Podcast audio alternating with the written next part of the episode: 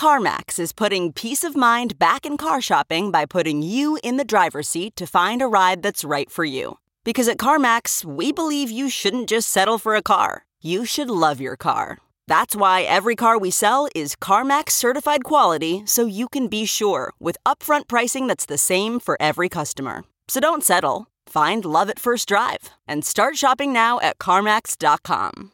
CarMax, the way car buying should be.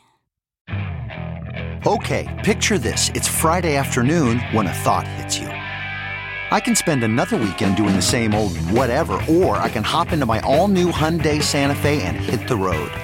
With available HTRAC, all wheel drive, and three row seating, my whole family can head deep into the wild. Conquer the weekend in the all new Hyundai Santa Fe. Visit HyundaiUSA.com or call 562 for more details. Hyundai, there's joy in every journey.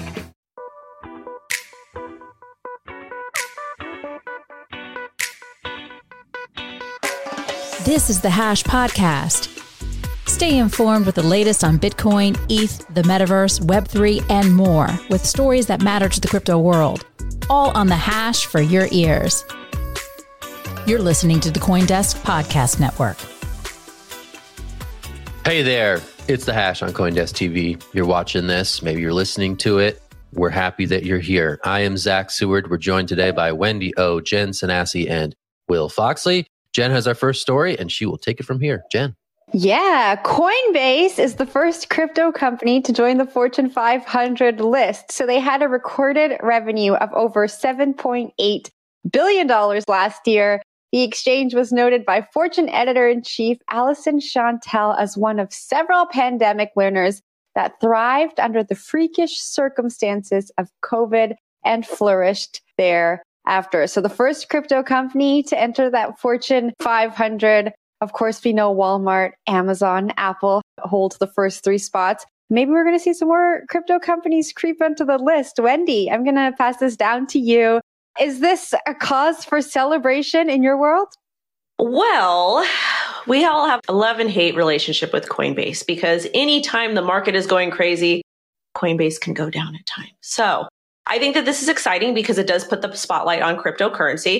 But at the same time, it is a centralized exchange and we do always encourage for people to own their own keys, to hold their own Bitcoin, etc. But I do think that this is a win for the entire market because it's kind of positive spotlight for Coinbase. But at the same time, isn't their coin stock down right now? Oh yeah, it is. It, is. it has been down but, a lot this year. You know, market. It is part of the market. I'll jump in there and just add my two stats really quick. It's pretty cool to see a crypto company get into a Fortune 500 spot only, you know, 13 years into the industry. I think we always look at these valuations, we look at the money, we look at uh, how much people are earning in crypto and just sort of assume that it's like a, a, big dog industry, but it's still pretty small, like in terms of like the larger industries that are out there. It's dwarfed by the larger traditional finance markets. And Bitcoin isn't even close to what gold market cap is at right now. And gold is a very small part of traditional finance, right? So to see something like Coinbase get into a Fortune 500 bot speaks to where crypto is going. Coinbase is the most well known crypto company out there. And they rightfully deserve that spot because they've bellwethered through all these issues over the last few years, many Michael uh, cycle downturns, and they've come out on the other side.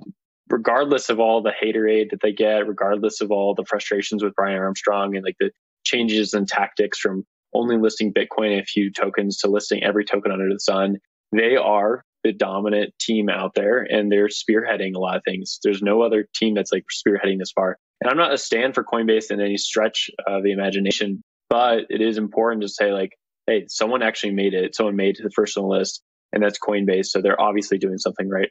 Zach, I'll throw it up to you.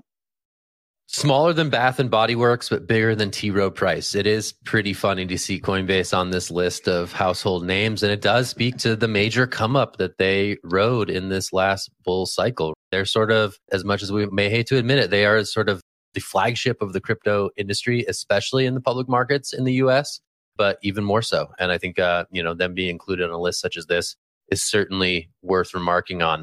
You know, Coinbase stays interesting, right? They try to stay ahead of the game. They try to stay ahead of the curve. They do famously go down when things kind of hit the fan in the markets. But sure enough, I think they are most people's in the US gateway to the crypto economy for better and worse. So it's interesting to see whether or not they're going to be able to leverage this into a bit more maybe love for the share price, which is definitely way, way down compared to when it launched last April. But yeah, they still remain a major gateway, both on the retail side, but also importantly on, on the institutional side. We forget about Coinbase as a big time institutional player when it comes to getting big old corporate players involved in the crypto space. So that's worth remembering as well. Jen, I'll toss it to you.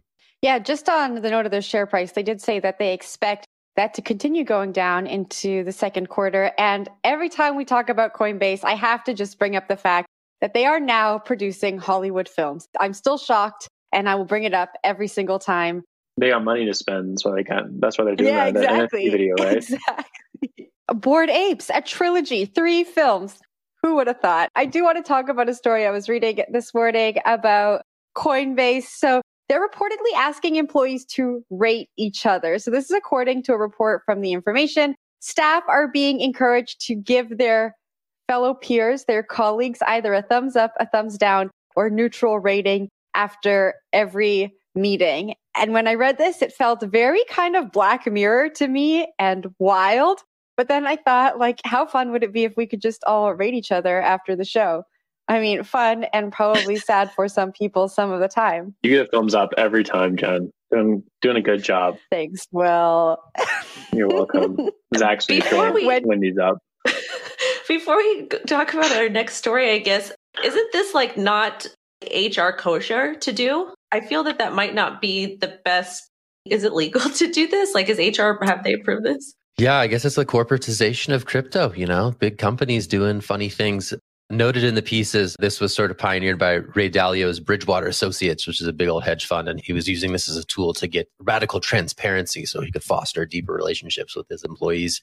It is kind of weird to think of everyone's interactions being rated and graded and assessed and, you know, potentially acted upon at bonus time. But such is the way of uh, corporate culture, I guess. I don't know. I give you, Will, I give you a thumbs up every time. Every time. Thanks, man. I would do it. It's like, when, changing my it's like rating, when you go to sorry. the post office. When you go to the post office and there's like the smiley face, like the medium face, Yeah. and then the um, upside down face. Yeah, this is that radical sort of user feedback integrating itself into the big old crypto company. But hey, weird stuff. Anyway, Wendy, it's your story. Take it away. Well, I guess changing topics, the US Federal Reserve is now considering whether to launch a CBDC like other nations. And bankers argue that it's a dangerous idea. So, some interesting things from this story. Big bankers don't like it. Wall Street does not like it. And from this article here, the Fed board suggests that any plan should have the backing of Congress and the administration, which apparently new Fed board members were sworn in on Monday, marking an official transition to the era of the Biden appointees. And according to Manager Bank Policy Institute on Wall Street, a CBDC would seriously disrupt the financial system and harm consumers and businesses. When I read that initially, I said, no, it's going to harm their control to an extent. And then a spokesperson at the American Bankers Association said the CBDC would mean deposits accounting for 71% of bank funding are at risk of moving to the Federal Reserve. And this would dramatically increase the cost of funding in bank sector to an unstable level. And lastly, they also said that this would actually be good because it would add for more inclusion in banking in general. Because let's face it, there are a lot of people that are in bank that don't necessarily have access to their funds all the time, like most of us that have our funds in the bank. So I want to actually hand this over to Will and get your thoughts on. Yeah, that last line is the most important to me, so I'll read it again. American Bankers Association predicted in its own letter that digital dollar would mean deposits accounting for 71% banking funds are at risk of moving to the Federal Reserve. So breaking that down, if we have banks, they're commercial banks, what they have is deposits in larger banks, and those larger banks like JP Morgan and stuff like that, they have accounts with the Federal Reserve. And the Federal Reserve basically can turn on or off the taps, change the interest rate, change how much money a bank has to have in its deposits to protect itself against a bank run, things of that nature. And that basically is set up so there's guardrails on the banking system. Commercial banks, they work for the middle guy, they work for retail, they work for small businesses. And the purpose is just to get money into those people's hands, also provide a, a means for savings. You have those larger banks to serve the smaller banks. It goes all the way up to the top of the food chain. What would happen in a CBDC and what they're describing here is that the Federal Reserve and the larger banks would basically be able to leapfrog the commercial banks. So all these commercial banks that are you're working with, that you're putting your, your pennies into, putting your savings into maybe a car dealership is working with or like a pharmaceutical company, like local stuff, they wouldn't work with the commercial bank anymore because why would you? You have less friction if you can just use a Federal Reserve system with a digital dollar you write on your phone. You can have access right to the Federal Reserve. You have access to more immediate interest rate changes, things like that. You might have like less granular like customer service, but it doesn't matter because the Federal Reserve is going to do what it wants to do. Uh, that could hurt commercial banks, which is a huge industry. That could also lead to a lot of privacy concerns and a lot of monetary pressure on smaller people, right? So the Federal Reserve is changing things directly, not just touching commercial banks anymore, but touching the consumer directly. Then you get into a weird dystopian zone where the federal government is changing the money in your pocket almost immediately. Like they can change things that you're not really sure of. And we see this in China, right? With their CBDCs been rolling out. They've talked about being able to turn off people's money in their pocket using a smart contract saying, no, you can't spend those uh, yen in that store. We don't like that retailer or we don't like you. We're not going to allow you to travel. We're not allow you to purchase this food item. That's pretty freaky. And so that's why a lot of people are against CBDCs. That's why a lot of people are also against them just like deploying anything in this realm. I'll throw it over to Jen though for your take. Yeah, well, I think you did a perfect job of summing up what's going on there. I want to point to a quote from an article that we're going to speak about later. So Senator Pat Toomey was on a panel in Davos and he mentioned a bill that he introduced to regulate stablecoins. He said, I think we have to have a framework that allows privately issued stablecoins to thrive in a rational framework. And if that happens, I'm not sure how much we need a digital dollar. And I think that's an interesting stance to take. I think right now we're seeing the Fed, we're seeing regulators talk about everything in crypto. And it kind of feels like we're talking about everything with our heads cut off. There's a lot of talking happening and not a lot of doing. And maybe if we focused on what's happening with stablecoins, that could be an alternative that could appease all of the stakeholders here. But Wendy, what are your thoughts? Before I hand it over to Zach, a very interesting thing. Do you guys remember in the very, very beginning of the panorama, everybody was talking about getting the stablecoin out because they were having issues distributing the stimulus checks? It was a super big topic, hot topic. I covered it on my show and then it went away. But come to find out, they've been actually studying Bitcoin. They've been studying cryptocurrencies. They've been studying how to kind of integrate a CBDC since then. But we haven't seen much movement from the United States. And now we have the Federal Reserve coming out saying, ah, we need this, but then we don't. And then the banks are like, ah, we need this, but we don't. So everybody's kind of fighting. I honestly really, really feel like I'm putting on the tinfoil hat. I really feel like the CBDC of choice is going to be USDC. That's my personal opinion call me a tinfoil hat wearing person or not. I don't know. Zach, what are your thoughts?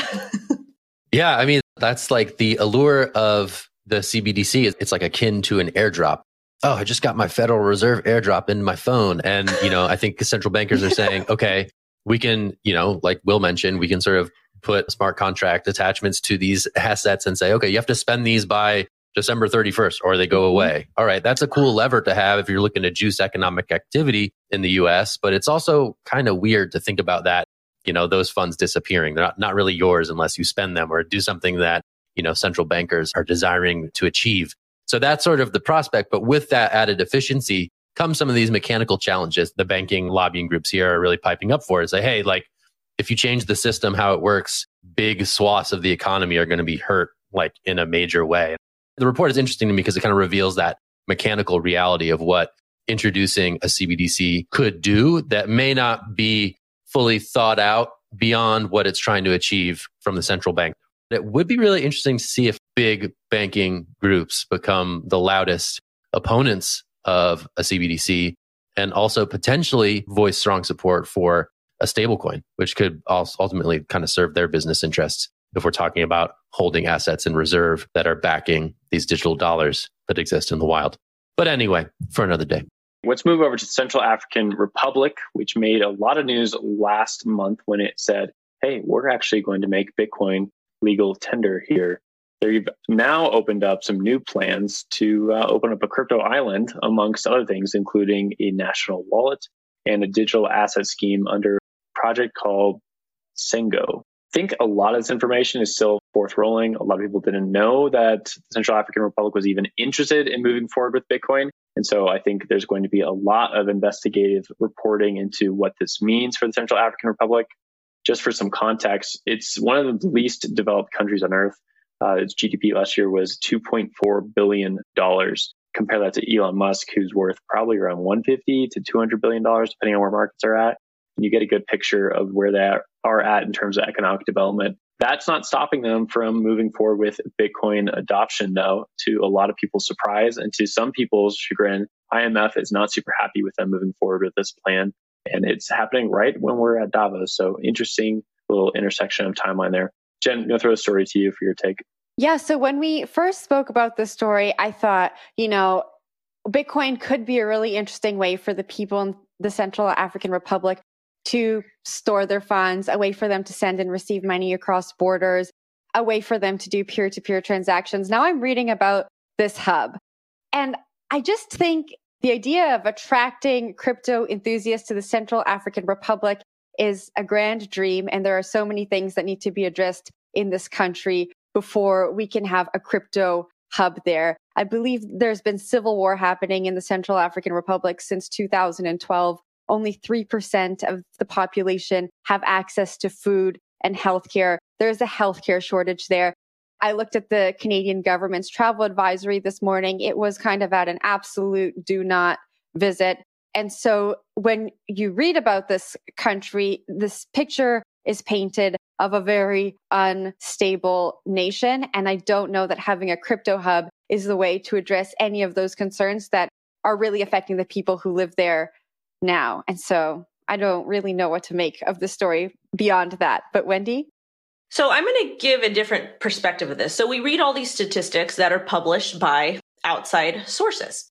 And when we look at a country that's having some issues economically, we see them kind of looking towards Bitcoin as a safe haven. To me, that's why Satoshi created Bitcoin was to help the underdogs. At the end of the day, no matter where you are, if you want to have access to Bitcoin, if you want to educate yourself, you can. And I feel like we're going to see a lot more of these smaller countries that are in economic turmoil or duress kind of go towards Bitcoin for a safe haven. And yes, the IMF is not going to like it. The other governing bodies that are around these areas, they're not going to like it either. But realistically, when you have nothing to lose and you have this thing that could potentially save you or potentially help improve the quality of life of yourself and your people, wouldn't you rather take a shot and try something new as opposed to just continue to remain stagnant? Zach? Yeah, I mean, I think that's right. We talked about this yesterday in the context of Bitcoin mining up in Niagara Falls, New York. But I think countries are playing this game as well, where crypto represents an economic development opportunity.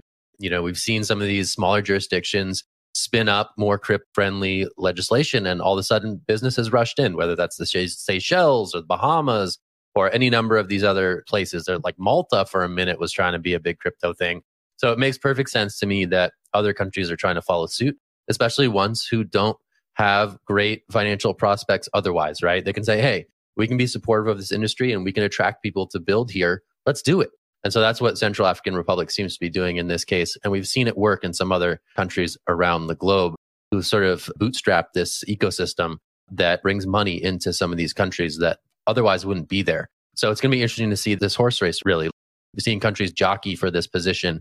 Who can be the crypto friendliest? Who can support this industry in the most innovative way possible? And CAR here is throwing its hat into the ring. I'll toss it down to Will for last thoughts, however. Yeah, just to Jen's point, I, I think there's arguments for what you're saying as well. Like there needs to be some progress in other areas before you want to see progress in like the Bitcoin bro space. Um, I think anyone who's on Bitcoin Twitter too much, crypto Twitter too much, sees like all the pump and dumps and the tokens and the casinos and looks at it, it's like this isn't a very serious thing. But if you also look at some of the interesting stories with human rights, you can see that Bitcoin does fill a role for a lot of people. And perhaps Bitcoin can fill a role in the Central African Republic there is a really high correlation between countries that don't have their own monetary system, their own monetary policy, and those that are underdeveloped. And unfortunately, the Central African Republic is one of those countries, right? What do they use? They use a basically a knockoff of the franc. Right? The French central bank has been controlling monetary policy in that region for decades now. And the Central African Republic doesn't have a lot of choices for what they're going to do to help their economy out. And I think they're looking for alternatives much in the same way that El Salvador is looking for an alternative from a dollar. Whether it works out or not is anyone's guess, right? It could completely fail. Bitcoin might not be up for the task, but at least they're trying something else. At least they're trying to set themselves up with a good system going forward. I think currency is typically the first thing you want to cement in place. So then economic activity can be built on top of it afterwards. So that's my two cents about the whole situation. You guys ready for some geographic whiplash? Ready? Uh-oh. Going from the Central African Republic to lovely Switzerland. We're going to Davos, hmm. where the annual meeting of the World Economic Forum is happening. As we speak, some of our colleagues are over there covering the scene from the Coindesk perspective and capturing what's happening around crypto conversations. So, not the first time crypto has had a presence in Davos. I was there for the 2020 annual meeting. It was cool. The 2022 meeting also is seeing quite a bit of conversation, whether that's around CBDCs or real crypto. So this is a nice piece. Go check it out if you can. It kind of captures the vibe report over on the promenade and is interesting. Let's toss this to Jen for her initial thoughts on where Davos fits in the crypto picture. Yeah, I loved this vibe report. I don't remember who wrote it, Zach. You can fill me in, but they did a really great job at painting the picture of what's happening in Davos right now.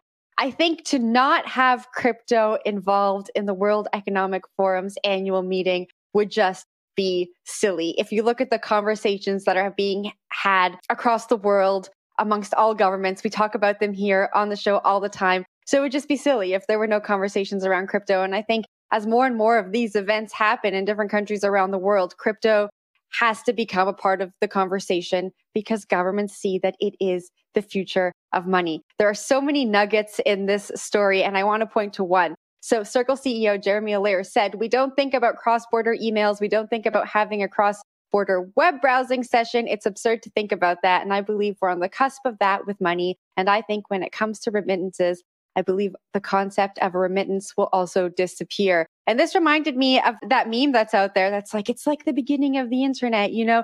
Right now, we don't know about the technology behind email. We just know that we have an email. And so to see Jeremy Allaire say that, I, I really think it's awesome that this is being talked about on a world stage and people are understanding that we don't need to focus on these little technological things that we do so much in this industry because it doesn't actually matter. What matters is the use case for the end user. But Wendy, I'll pass it up to you.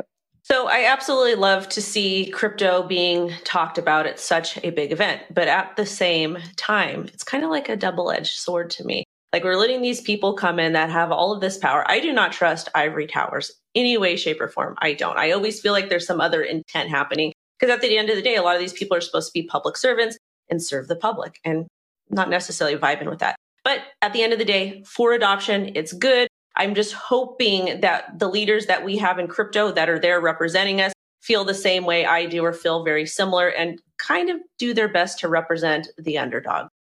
I'll pick it up really quickly here. I think there's an odd difference between crypto and WEF crypto, which a lot of people are seeing now with the people who are going to Davos, right? Brad Garlinghouse is known for attacking a lot of different cryptos out there that are not Ripple or not associated with XRP Ledger. And he's there front and center. And a lot of other people that uh, are in Davos right now are not necessarily like the people that mainstream crypto people want there, right? A lot of the Bitcoin maximalists the group have a lot of skepticism about Davos, a lot of skepticism about the World Economic Forum. And there definitely is like a break between those two things. There's a schism and there's a conversation gap between a lot of Bitcoiners and a lot of people who are trying to build like these platforms for cross payments or trying to build like a new financial system using crypto. Uh, and it's interesting to see that the people who often go to Davos and interact with traditional finance and interact with these ivory towers, as you put it, Wendy, are typically people who are not really associated with Bitcoin. They're more associated with different projects. And I I don't know if it's a wrong or a right thing, but at the very least, there's a difference between the two things and the difference between who and who is not there. You know, you don't see a lot of people from Blockstream at WEF. You don't see a lot of people from Unchained Labs at WEF. You don't see a lot of Bitcoin companies there. You do see things like Circle. You do see things like Ripple and XRP. And I think that definitely sows some skepticism in a lot of the Bitcoin circles. And then also uh, can lead to like less productive conversations because there's a lot of mudslinging across both camps. Zach, I want to give back to you though for last thoughts. That was a good summation. You know, Davos has always sort of been the emblem of like, you know, blockchain, not Bitcoin, right? Remember that conversation from last cycle? How do we take crypto and sanitize it so that world leaders can really get on board? I think those conversations have evolved. Jen, I want to throw it to you because you kind of pointed out that discussion around private stablecoins versus CBDCs in the earlier segment. You're starting to see sort of that level of conversation. Where do these things fit in as we talk about re-engineering the financial system? I don't know. I'm going to toss it to Jen for her thoughts on whether stablecoin conversations seem productive in this venue. Oh, that's a big question. Yes, I think you know we're seeing governments all over the world have this whole stablecoin debate. They're looking at what's happening in China to all the points that Will brought up in that stablecoin conversation. I think these conversations need to happen in a place like the World Economic Forum because more people talk about it then. More people become educated. It's not just us on Coindesk talking to people who understand crypto. It's regular reporters from news outlets all over the world. And so I think the conversations are important. But Will, to your point, there should be more representation. And I think just the dynamic of the industry in general plays to that representation, right? The Bitcoin maxis don't want to be in the same room as some of the people who are at the WEF. And that should change. I think the conversations need to happen at more mainstream forums in a more diverse and I guess equitable way. But Wendy? But wouldn't that be counterproductive? Like if you're a Bitcoin maximalist and you're super, super bullish on Bitcoin being the thing, why wouldn't you want to personally attend this event to represent Bitcoin, to represent the power of decentralization, to represent the power of being self-sovereign and freedom, and kind of combat against, you know, the discussion regarding stable coins or XRP or whatever else? Totally. I think that's what should happen. I think there should be representation and those people should be there. Mm. Well, Zach? maybe next year they will hmm. attend. I think actually notably Tether is a bit more present in this year's gathering. They did this thing in Lugano, which is also in Switzerland, where Bitcoin is being sort of accepted in some limited capacity. So I think they're potentially carrying the torch for some of those conversations, but who knows? All right, that's it for today. We'll wrap it there. Good times, good chatting with y'all. Thumbs up all around. If we were at Coinbase, I would be tapping that yeah. into the app right now. Thumbs up. Thumbs up. Good job. Thumbs up. Thumbs up. Good meeting. Good job. Good job. Good job. Control. Thumbs Control, up for you too. Neutral. Oh, no, no, don't do it. Don't do it. They're going to cut us off. It's going to be terrible. All right, I'm wrapping the show. I'm Zach. There's Wendy O. There's Jen. There's Will. We're the hash. We bring you the latest in crypto news, culture, and all the things that come to mind. All right, check us out on the podcast network. Go give that a listen if you haven't already. Coindesk Podcast Network. A lot of good shows on there, including this one. Check that out. Also, get ready for Consensus June 9th through 12th in Austin, Texas. Gonna be fun. Gonna be crazy. Gonna be a lot, but it's gonna be good too. So check that out. Get a ticket if you haven't already. All right. Good times, people. We appreciate you tuning in. We hope to see you soon. And until then, bye bye.